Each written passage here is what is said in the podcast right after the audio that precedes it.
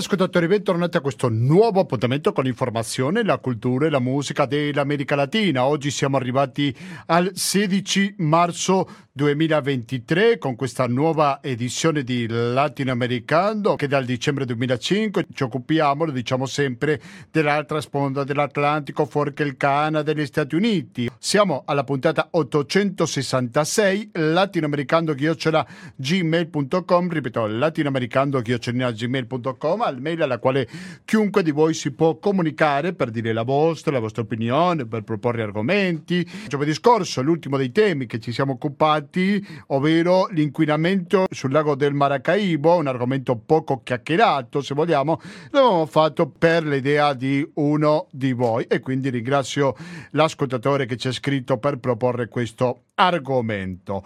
Oggi invece di cosa parliamo? Oggi metteremo il fuoco su due paesi.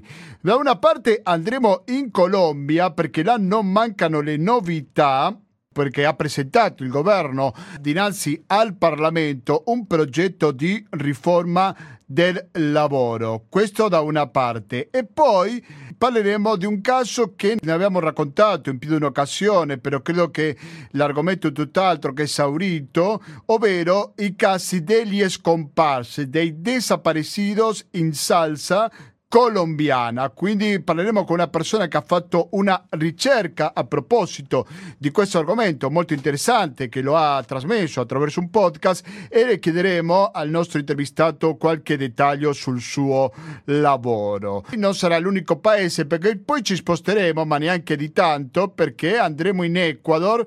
Anche lì ci sono delle novità, ma in questo caso di un presidente che non la sta passando molto bene dopo le ultime elezioni locali, che hanno visto il suo elettorato ridursi a mano di chi? Dell'ex presidente Rafael Correa. Di questo sicuramente che cambia un po' la situazione del Parlamento, e questo si vede anche in una richiesta di impeachment contro la sua figura.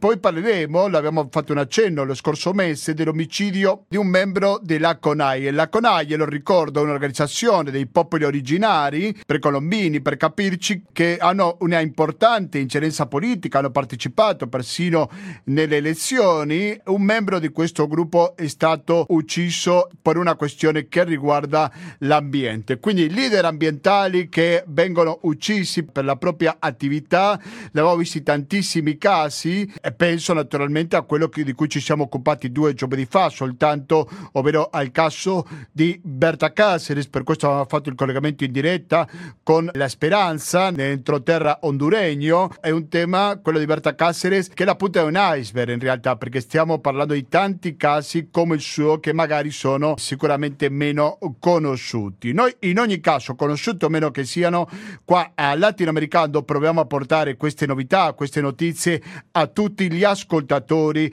di Radio Cooperativa. Sono le 19:23 da questo preciso istante. latinoamericando@gmail.com. Vi ricordo che siete all'ascolto di Radio Cooperativa, che è una radio libera.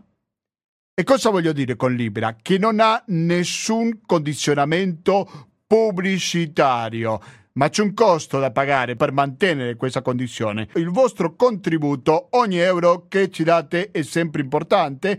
Al conto corrente postale 120 82 301, intestato Cooperativa, Informazione e Cultura, via Antonella Tempo numero 2, il KP35 131 Padova.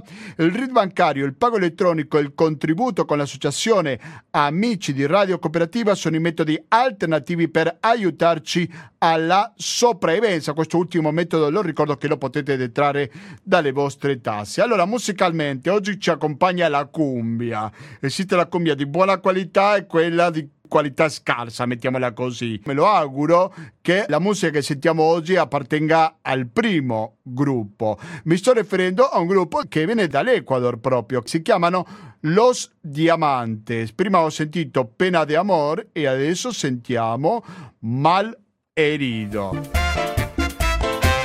Rimanete all'ascolto di Radio Cooperativa 92.7 MHz o www.radiocooperativa.org, dove potete ascoltarci con un'ottima qualità audio. Fra poco torniamo con la diretta. Perché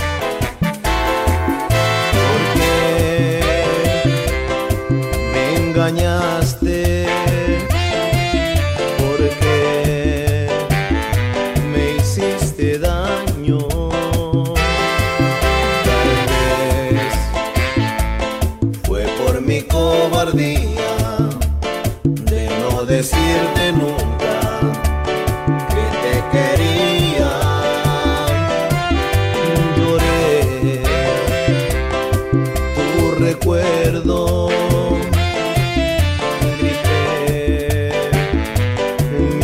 Al cielo,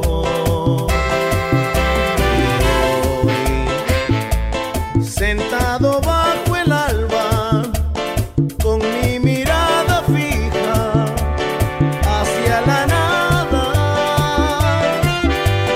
Gentili ascoltatori, continuiamo con la edizione 866 di Latinoamericando, che come al solito si collega con l'altra sponda dell'Atlantico e un po' di Pacifico. Mi sto riferendo alla Colombia e noi adesso ci colleghiamo con l'entroterra. Siamo collegati con la città di Popoyan nel dipartimento del Cauca e dall'altra parte della linea ci ascolta Tullio Togni. Tullio Togni, buonasera e benvenuto per la prima volta al Latinoamericando. Mi sente Tullio? Io la sento, sì. Buonasera a tutti e a tutte. Buonasera, grazie mille per la sua disponibilità. Tullio è un giornalista freelance, si trova in Colombia e ha lavorato con la questione dei desaparecidos, perché guai a pensare che questo fenomeno è finito. Da circa 2 anni che abita in Colombia. Prima di tutto, lei ha fatto un podcast. Vuole raccontarci di cosa si tratta questo podcast? Come le è venuto in mente lavorare su questo tema? Ha lavorato a cavallo fra lo scorso anno e quest'anno, giusto? Certo, sì, volentieri vi do qualche informazione in più. Io, sì, l'idea del podcast sulla desaparizione forzata, quindi sulla sparizione forzata, nasce dal primo momento in cui sono arrivato in Colombia. Io mi sono trasferito a vivere in Colombia più o meno in forma stabile a partire da maggio 2021 ed era proprio il momento in cui era appena scoppiato, diciamo, il paro nazionale, quindi lo sciopero nazionale, 3 mesi di sollevazione popolare contro la riforma finanziaria dall'allora governo di Iván Duque. E nelle varie mobilitazioni di allora e con la ferrea repressione poliziesca si manifestò più volte, in più casi, appunto situazioni di persone che scomparivano e che poi non tornavano più, diciamo, o magari dopo mesi si ritrovava il loro corpo. E questo nel 2021, quindi da lì ho cercato di investigare un po' più a fondo su quello che è il fenomeno della sparizione forzata in Colombia, che poi appunto ho scoperto essere un fenomeno strutturale, grandissimo, gigantesco, che va avanti da 70 anni a questa parte e che è ancora un fenomeno purtroppo di attualità. Certamente, perché sia il governo di Petro, naturalmente, che per il poco tempo che è al potere è tutt'altro che sufficiente per arginare un fenomeno di questo tipo, giusto? Certo, diciamo che già nel 2016, nel momento in cui vennero firmati gli accordi di pace fra il governo di Santos e le FARC, si creò l'unità di ricerca delle persone scomparse, che era un meccanismo volto proprio a prendere in considerazione questo fenomeno e cercare di dare una risposta, perché ci si era resi conto che mai fino ad allora si era davvero cercato di dare una risposta a questo fenomeno strutturale. Quindi con gli accordi di pace si cercò di creare questa istituzione, questa struttura dedicata unicamente alla ricerca di persone scomparse e alla restituzione del contesto nel quale sono scomparse.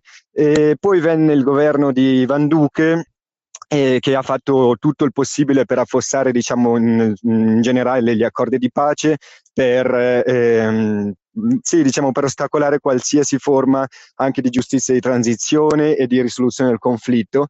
E quindi la stessa unità di ricerca è stata molto ostacolata nella sua possibilità di lavorare. E tant'è che oggi anche le stesse organizzazioni di vittime, di persone scomparse, molto da ridire rispetto all'unità di ricerca, dicono spesso che non ha dato nessun tipo di risultato, non ha avuto la volontà politica di ricercare davvero. E, diciamo, la scommessa del nuovo governo, che poco tempo fa ha compiuto 6 mesi, è proprio quella di ridare un po' di speranza a questi accordi di pace, un'ampliazione e un'implementazione, e in questo quadro anche di dare una nuova forza a questa unità di ricerca di persone scomparse, partendo fondamentalmente dall'idea che senza la volontà politica non si va da nessuna parte, ma un governo che voglia davvero scommettere su un passaggio a una Colombia in pace deve scommettere su questa unità di ricerca per fare luce su quello che è successo, quindi per raggiungere la verità e indirettamente anche la giustizia. Siete all'ascolto di Latinoamericando, dall'altra parte della linea ci risponde Tullio Togni, che è un giornalista freelance che si trova a Popoyan, nel dipartimento di Cauca, in Colombia. Quindi devo pensare, Tullio, che questo è un tema in agenda del governo colombiano, di dibattito ancora oggi nel 2023? Sì, lo è, nel senso che lo è come parte di un quadro più ampio di cercare quella che viene definita fin da quando Petro era in campagna elettorale come la pace totale. La pace totale, qui si parla molto, è stato un cavallo di battaglia dell'agenda della campagna elettorale di Petro, lo è stato per i primi 100 giorni e lo è stato riconfermato lo scorso 31 dicembre, quando il governo ha firmato un cessate al fuoco bilaterale con 5 gruppi armati presenti e attivi in Colombia, e con l'idea appunto di creare le condizioni per mantenere, diciamo, per creare un dialogo e quindi per raggiungere quella che viene definita la pace totale, quindi la pace con tutti i gruppi armati. Ovviamente per il contesto colombiano non è per niente facile, questi gruppi armati nella maggior parte dei casi, spesso e volentieri, sono anche legati a quello che è il narcotraffico, quindi non hanno grande interesse in tanti casi a deporre le armi, ma quello che sta cercando di fare il governo è quello di creare le condizioni per arrivare a ciò. Quindi facendo una distinzione fra quelle che sono le organizzazioni politiche, come per esempio la guerriglia dell'Esercito di Liberazione Nazionale o una delle dissidenze delle FARC, e distinguendole quindi da quelle che sono le organizzazioni criminali più legate al narcotraffico, al paramilitarismo, a cui non si propone una negoziazione, un accordo di pace, ma si propone un sottomettersi alla legge con eventualmente alcuni benefici per convincere queste organizzazioni a effettivamente lasciare le armi e i loro interesse, diciamo, economici. Certo, perché credo che è importante ricordare le distinzioni che ci sono stati fra le FARC, un gruppo che si è smobilizzato almeno nel vertice, tranne qualche ribelle all'interno del gruppo, ma nella sostanza, nella struttura, se vogliamo, è stata smantellata, mentre che è diverso il caso dell'ELN, che è un dialogo, va ricordato, che ha avuto tantissime contraddizioni, perché al momento si sedevano a dialogare, poi è stata una rottura del dialogo, poi hanno ripreso, giusto? Mm-hmm. Certo, sì, l'ultima volta era stata appunto con il governo di Duque, dialoghi in corso già dal governo di Santos. Il governo di Duque poi aveva accusato l'ELN di un attacco a una scuola di polizia e per questo aveva interrotto le negoziazioni. L'ELN al tempo stesso aveva denunciato appunto la mancanza di volontà politica da parte del nuovo governo. Con il governo Petro questo è cambiato, una delle prime cose che ha fatto Petro è stata riprendere i negoziati, si sono appena svolti poche settimane fa in Messico, si è appena svolta la seconda tavola rotonda dei negoziati con l'ELN. Diciamo che è forse il processo che è più avanzato attualmente, quello che dà più speranza, nel senso che effettivamente per l'ELN stesso è un'occasione storica, quella di avere un governo per la prima volta in Colombia, diciamo alternativo, progressista, e per il governo è un'occasione per effettivamente sedersi davvero e dialogare con questa guerriglia storica, che è attualmente la guerriglia più antica della Colombia. Ovviamente l'ELN non è disposto a sottomettersi allo stesso tipo di accordo di pace che venne firmato con le FARC nel 2016, è critico su vari aspetti, denuncia la mancanza di volontà da parte Stato nel davvero dare un seguito a questo accordo, quindi chiederà un'altra tipologia. Staremo a vedere nei prossimi mesi dove porterà, diciamo, tutte queste negoziazioni. E chiedo un'opinione personale, lei è ottimista? Riusciranno a arrivare a un accordo alla fine? Ma diciamo che in Colombia, da quello che si capisce, che per quanto ci sia un governo di centrosinistra progressista, ci sono tanti poteri che sono rimasti in mano a quello che era l'uribismo, quindi la forza di estrema destra, le stesse forze armate sono ancora in mano all'uribismo. Quindi sarà da capire un po' quanto Petro, il governo di Petro, sappia conciliare un pochino le due anime, da un lato una destra che non vuole in assoluto con un governo, con una guerriglia come quella dell'ELN, dall'altra parte l'ELN che propone una pace che non si limiti a una tavola rotonda fra governo e le sfere alte della guerriglia, ma che involucri tutta la società civile, che dia garanzie per combattere la povertà strutturale, l'emarginazione, la disuguaglianza, e quindi diciamo ci sono ostacoli probabilmente più da parte dei settori, dell'elite storica che ha sempre governato la Colombia, perché effettivamente un dialogo di questo tipo metterebbe in risalto quelle che sono le strutture, le condizioni strutturali della disuguaglianza in Colombia. C'è comunque speranza e si spera che davvero si possa arrivare a un'uscita dialogata e soprattutto con delle garanzie affinché la stessa guerriglia dell'ELN possa poi contare con delle garanzie di sicurezza ed evitare quello che sta succedendo a molti ex combattenti delle FARC che sono stati dal 2016 in poi assassinati in forma più o meno regolare da gruppi paramilitari o da agenti statali stessi. Lei mi sta confermando che il potere dell'uribismo, anche se da parecchi anni che il suo leader e fuori dal potere, in realtà continua a essere vivo. Sì, diciamo vivo e presente, seppur non più con la faccia del presidente in prima vista, come era il caso di Iván Duque, ma è certamente ben ancorato nelle strutture statali e del potere, e quindi effettivamente per lo stesso governo di Petro non è facile riuscire insomma a gestire le varie anime presenti nello stesso governo, diciamo. Anche se non ho una notizia in particolare da chiedere, ma cosa sta facendo Francia Márquez, leader femminista, vicepresidente della Colombia, che è andato al potere insieme a Petro? È una figura che ha riempito le aspettative degli elettori. Cosa possiamo dire su di lei? Certo, è la stessa domanda che in realtà si chiedono in molti qui. Diciamo che la Francia Márquez ha saputo raggiungere soprattutto le basi del Pacto Histórico. Il Pacto Histórico è l'alleanza appunto di centrosinistra guidata da Petro, che è andata al governo nelle ultime elezioni. E Francia Márquez dalla base di questa alleanza è sempre stata diciamo un po' spinta, ed è per questo che è stata poi portata alla vicepresidenza, proprio perché rappresentava quello che più è l'anima progressista del movimento. Lei appunto attivista per i diritti umani, proveniente dal Dipartimento del Cauca nel quale io vivo, che è forse una delle zone dove la riconfigurazione del conflitto armato dopo gli accordi del 2016 si è fatta più grave, afrocolombiana, donna, quindi davvero suscitava e suscita ancora grandi speranze, soprattutto per i suoi discorsi.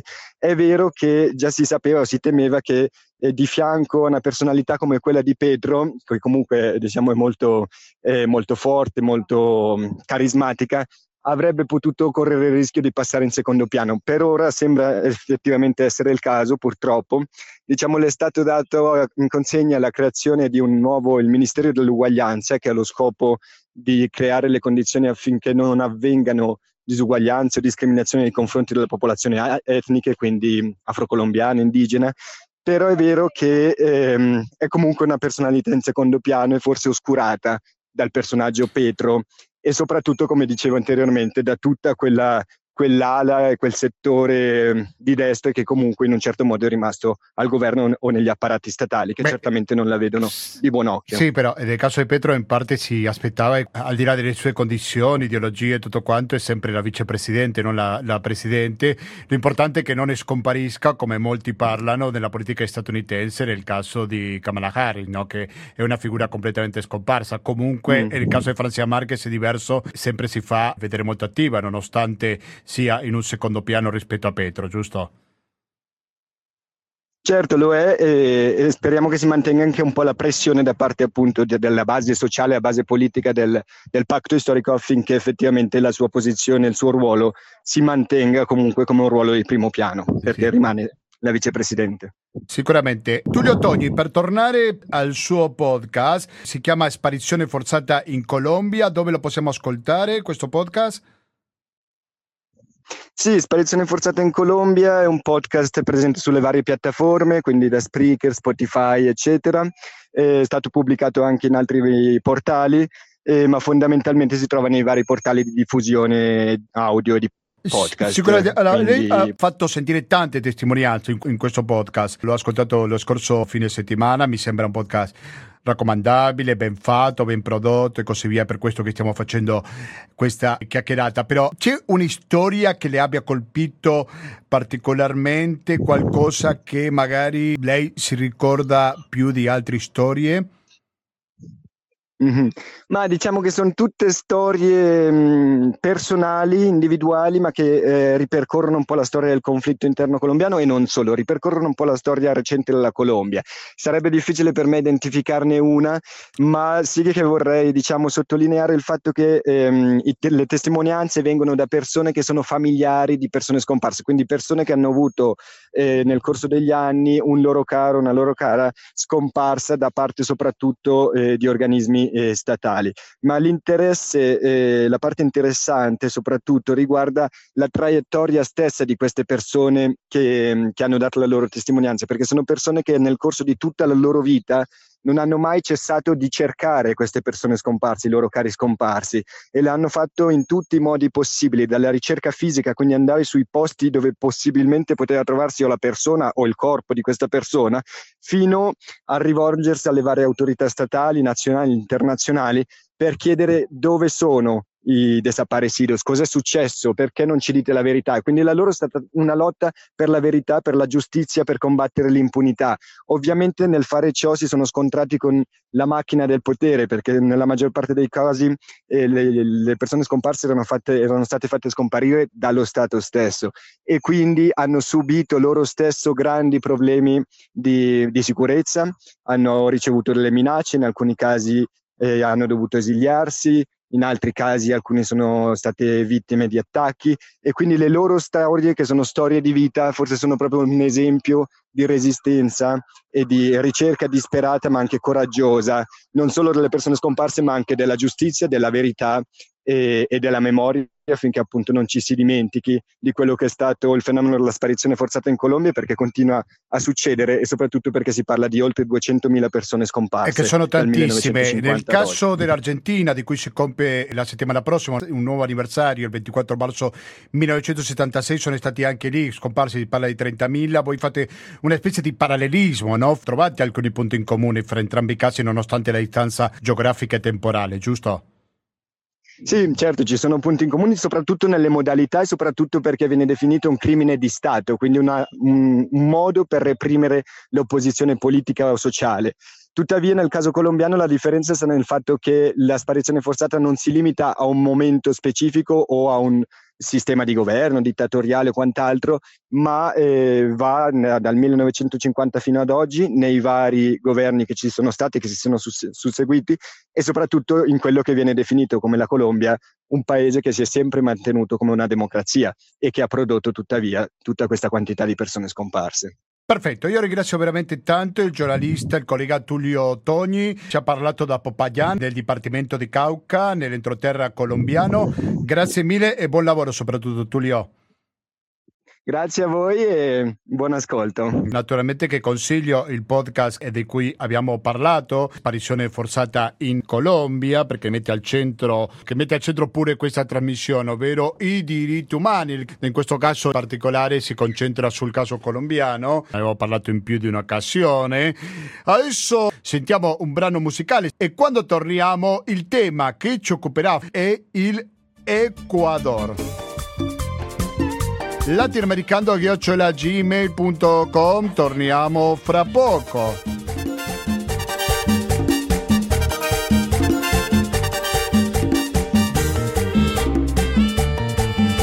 Tus ojos ya no son los mismos, tu boca ya no besa igual, y solo existe un abismo que me hace tanto, tanto mal. Cuando bailas no me abrazas, solo sabes decir no a todo lo que te propongo.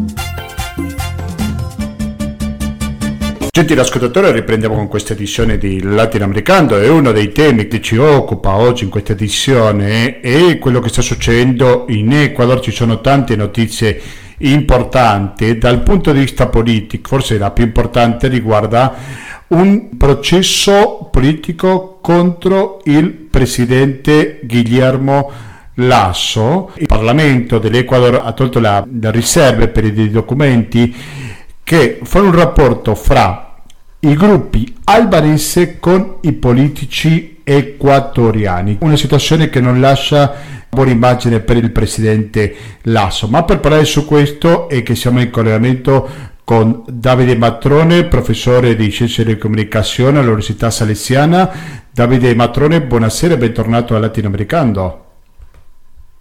Ciao, buonasera, è sempre un piacere essere con voi e grazie per l'invito. Grazie a te Davide Matrone per accettarlo. Davide, io innanzitutto vorrei chiederti di cosa si tratta questo processo contro Lasso, di cosa si tratta questo gruppo albanese, cosa possiamo dire al riguardo per piacere? Allora, in pratica giusto un mese fa, il 14 di febbraio, il giornalista Anderson Boscan, che è uno dei giornalisti più importanti di un mezzo di comunicazione digitale che si chiama La Posta, è andato all'assemblea, al Parlamento dell'Ecuador, a presentare una serie di prove su una presunta, ovviamente, fino a quando non c'è un processo, una sentenza è sempre presunta, rete di corruzione che vedono coinvolte una serie di persone che sono vicine al governo dell'attuale presidente Lasso, c'è anche il cognato tra queste persone, una fitta rete di clientelismo e corruzione che interessano vari ambiti e aspetti della vita politica ed economica del paese.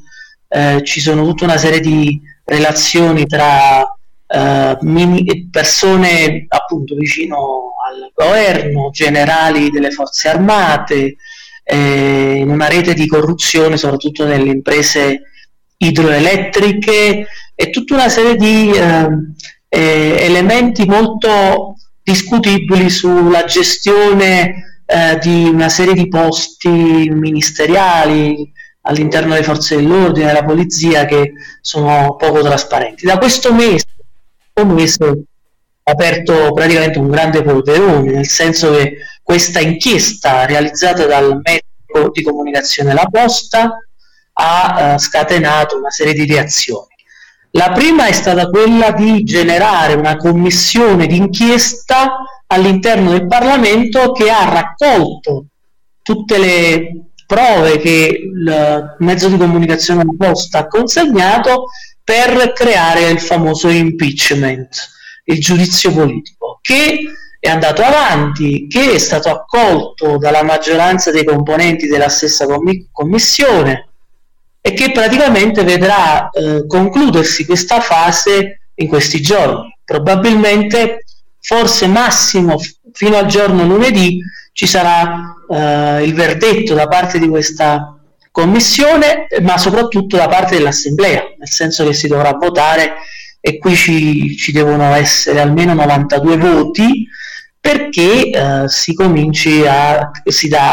praticamente il famoso impeachment, il giudizio politico al Presidente della Repubblica, che se dovesse accadere è un caso unico e raro nella storia del paese dell'Ecuador, perché in passato, dal 1979 ad oggi, non si è mai verificato un caso del genere. Ecco, quindi ma in concreto, Davide, quante possibilità ce ne sono che questo accada? Ci sono i numeri? Allora, nell'ultima elezione c'è stato un voto che ha visto 102 assembleisti parlamentari che erano a favore di questa apertura della commissione d'inchiesta, quindi c'erano 10 voti oltre il sufficiente. Adesso bisogna vedere, una volta che si è chiusa la commissione, una volta che ci sarà il responso lunedì, Vedremo poi se questi 10 voti sufficienti resteranno tali.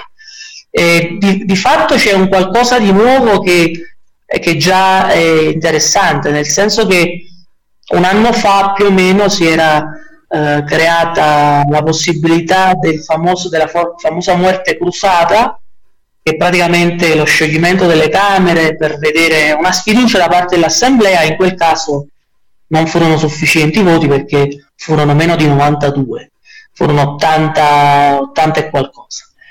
E dopo un anno, è aumentato dentro dell'Assemblea un numero che sia contrario all'esecutivo, no? Che sia contrario alla gestione del Presidente della Repubblica. Quindi da un lato c'è la possibilità che questo avvenga, perché, ripeto, in un anno è aumentata la sfiducia all'interno dell'Assemblea, da 88 a 102 sono i voti che sono aumentati contro il governo Lasso. Ora bisogna vedere se questi 10 voti sufficienti per creare l'impeachment restino tali, o nel frattempo può succedere qualcosa di differente. Possiamo dire che questo intento di impeachment è figlio delle ultime elezioni? Politici più vicino all'ex presidente Rafael Correa hanno vinto?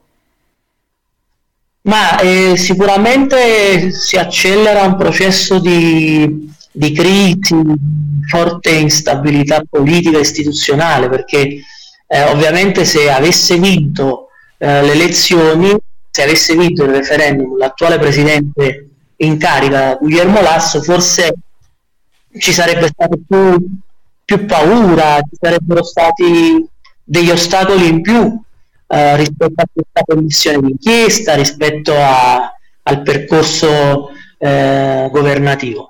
Ma in una situazione di gravi crisi sociali dove c'è aumento della delinquenza, una grave crisi economica che il paese non si riprende e non riesce ad andare avanti economicamente, e a questo poi si aggiunge il pessimo risultato dell'esecutivo. Lasso, il presidente, ha perso in modo contundente, netto, preciso il referendum, che è stato bocciato in tutto il paese, eccetto in alcune regioni. Ha perso nelle regioni e nei comuni perché hanno vinto le forze di opposizione. Chi ha vinto è stata in particolare la Rivoluzione Ciudadana, la lista 5 dell'ex presidente Rafael Correa, che raccoglie 10 regioni su 24, ha aumentato notevolmente il consenso all'interno dei comuni, dei cantones, no?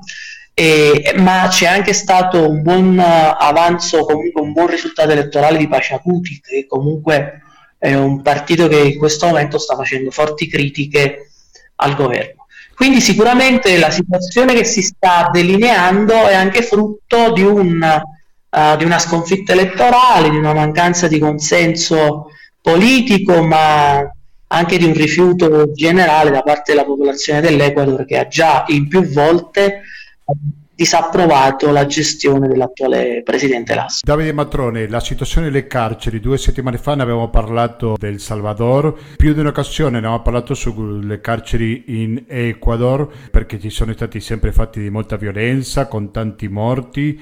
È cambiato qualcosa? Continua a essere altrettanto problematica? Ma al momento non si registrano altre sollevazioni carcerarie come si sono registrate negli anni passati, nei periodi passati.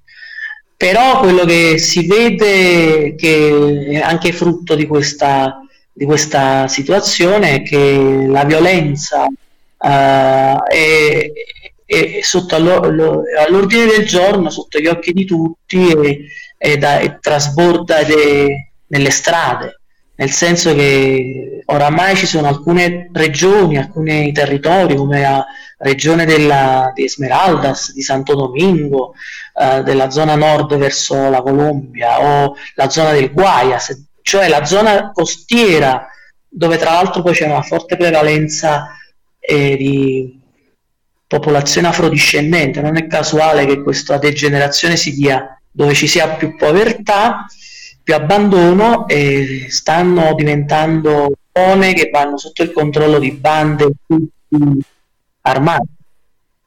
E poi nelle città, nelle grandi città, ma in tutto il paese si respira un'area di violenza spiccia, di assalti, di scippi, di rapine, di bande che fanno quello che vogliono, e questo sicuramente è il frutto di una retrocessione da parte dello Stato, che interviene meno perché si applicano le politiche economiche neoliberiste. Siamo in collegamento con Davide Matrone, che si trova in Ecuador, e prima di salutarlo vorrei chiedergli due parole a proposito di Eduardo Mendúa. Chi è Eduardo Mendúa? È un dirigente della Conaie, un'associazione di popoli originari che si trova in Ecuador, anche con partecipazione politica.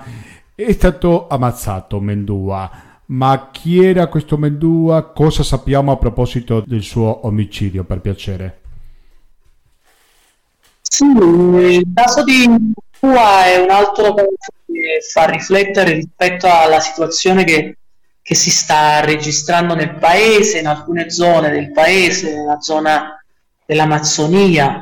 Eduardo Mendúa, che è della nazionalità de Aicofan, de Tureno, è dirigente delle relazioni internazionali della Conaie, come tu dicevi, è stato assassinato esattamente il 26 febbraio e giorni precedenti a questo atto il leader amazzonico aveva denunciato e aveva dato la responsabilità alla impresa Petroecuador e al governo dello stesso presidente di una violenza generalizzata nella comunità di Dureno, che è appunto parte del territorio di Aicofan della provincia di Sucumbío. E quindi questo omicidio si registra o si dà in una situazione, in un contesto dove ci sono una serie di conflitti socio-ambientali a causa dell'aumento, dell'incremento dell'estrattivismo delle miniere e del petrolio nel paese. Quindi in questo contesto va inserita l'uccisione di Mendúa, un quarantenne, padre di 6 figli, che da tempo, da decenni, era parte della Conaie e che era coinvolto nei processi di difesa del medio ambiente, della difesa contro lo sfruttamento delle minerie, contro lo sfruttamento del territorio da parte delle multinazionali, che continuano dell'Amazzonia a fare i propri interessi. E questo è molto grave quello che è successo, perché poi tra l'altro si era registrata il suo assassinio, si è registrato in un momento anche abbastanza teso, quando si parlava di una nuova sollevazione della Conaie, di un nuovo sciopero generale, di una nuova sollevazione dei popoli indigeni. E questo si era dato proprio nei giorni precedenti all'annuncio della mobilizzazione. Quindi c'era stata anche una preoccupazione da parte qui in Ecuador, che questo avrebbe potuto scatenare ancora di più la rabbia degli indigeni, che non è stato così, perché l'8 marzo c'è stata la presenza degli indigeni a Quito con l'assemblea delle donne, però c'è stato più che altro un atto politico, simbolico, politico importante, rivendicando una serie di cose, ma non c'è stata la sollevazione di piazza. Quindi, ma possibili colpevoli non ce ne sono al momento? No, ci sono delle investigazioni, ci stanno tutta una serie di ricerche sul caso, non ci sono al momento responsabili rispetto a questa assassino. Molto bene, io ringrazio veramente tanto Davide Matrone, che dall'Ecuador ci ha raccontato questo possibile impeachment contro il presidente Guillermo Lasso. Grazie e buon lavoro, Davide. Grazie a voi, una buona serata, ciao. Un saluto.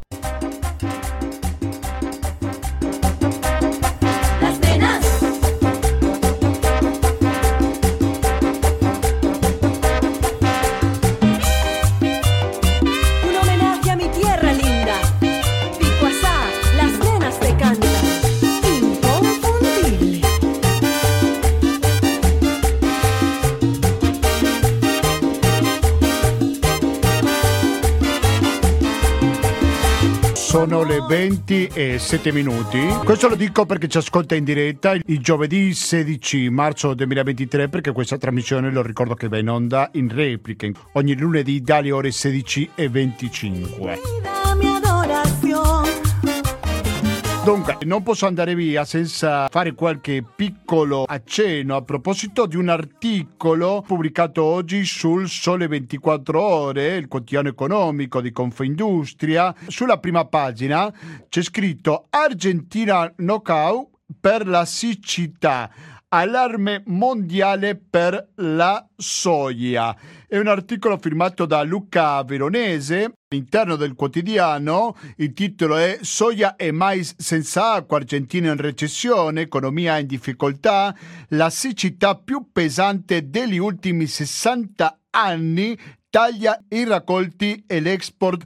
Solo l'accordo con il Fondo Monetario Internazionale scongiura il default. Luca Veronesi afferma che la più grave siccità degli ultimi 60 anni sta facendo sprofondare l'Argentina in una pesante crisi economica.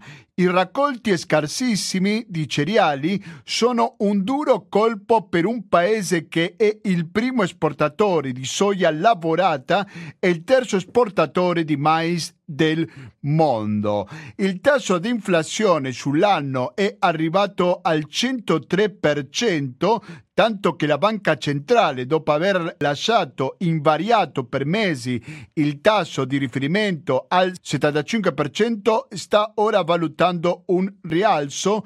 L'impatto della siccità sulla crescita dei suoi conti pubblici sarà pesante e solo l'accordo raggiunto con il Fondo Monetario Internazionale ha permesso al presidente Alberto Fernández di allontanare, almeno per ora, i timori di un nuovo default. La borsa di cereali di Rosario stima che le condizioni di estrema siccità ridurranno il PIL nel 2023 di almeno $19 miliardi e almeno 3 punti del PIL, ma se non piove la situazione potrebbe aggravarsi. Così va avanti questo articolo che, lo ripeto, lo trovate nell'edizione odierna del Sole 24 Ore, firmato da Luca Veronesi. Inizia in prima pagina e poi si sviluppa all'interno, quindi se qualcuno di voi ha accesso a questo quotidiano anche online, è un articolo più che raccomandabile per capire un fenomeno naturale come la siccità sta colpendo tantissimo una economia così forte e importante come quella argentina. Dico perché qua ci stiamo preparando a quello che potrebbe capitare nel prossimo estate, o quello che in realtà già sta capitando in Veneto, pensiamo al Piemonte anche, e tante altre regioni italiane dove la siccità sta colpendo molto duramente. Adesso sono le 20:11, quindi è arrivato il momento di salutarci.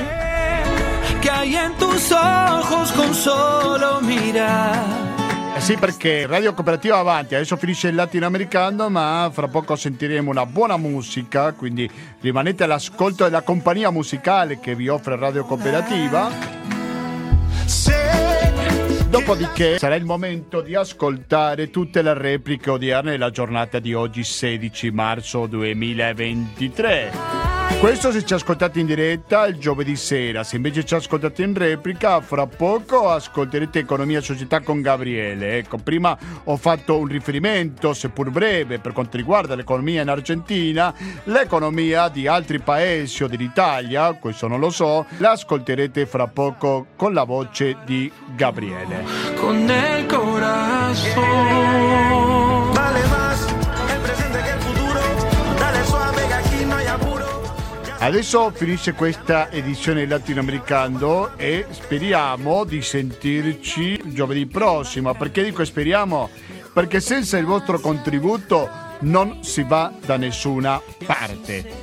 Il contributo che te lo faccio arrivare attraverso il conto corrente postale, che è il 120 82 301, il contributo con l'associazione Amici di Radio Cooperativa, che lo potete detrarre dalle tasse, potete pagare anche attraverso il RID bancario e il pago elettronico. Per avere più informazioni, mi raccomando, visitate un sito molto interessante per chiunque, ma soprattutto per gli ascoltatori di Radio Cooperativa, ovvero www.radiocooperativa.org, ripeto www.radiocooperativa.org, dove non soltanto potete contribuire con questa emittente, ma anche, perché no, scaricare il palinsesto aggiornato e tante informazioni che riguarda Radio Cooperativa.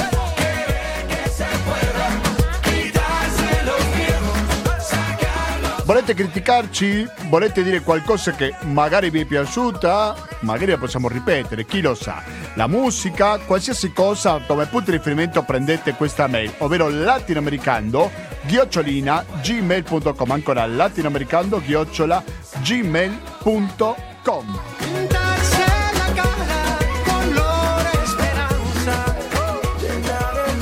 Ecco, mi stavo dimenticando che fra le tante cose del sito ufficiale Radio Cooperativa potete ascoltarci attraverso lo streaming dovunque vi troviate, in Veneto o in qualsiasi altra parte del mondo. Se invece ci trovate in questa regione potete ascoltarci attraverso l'FM 92.7 MHz.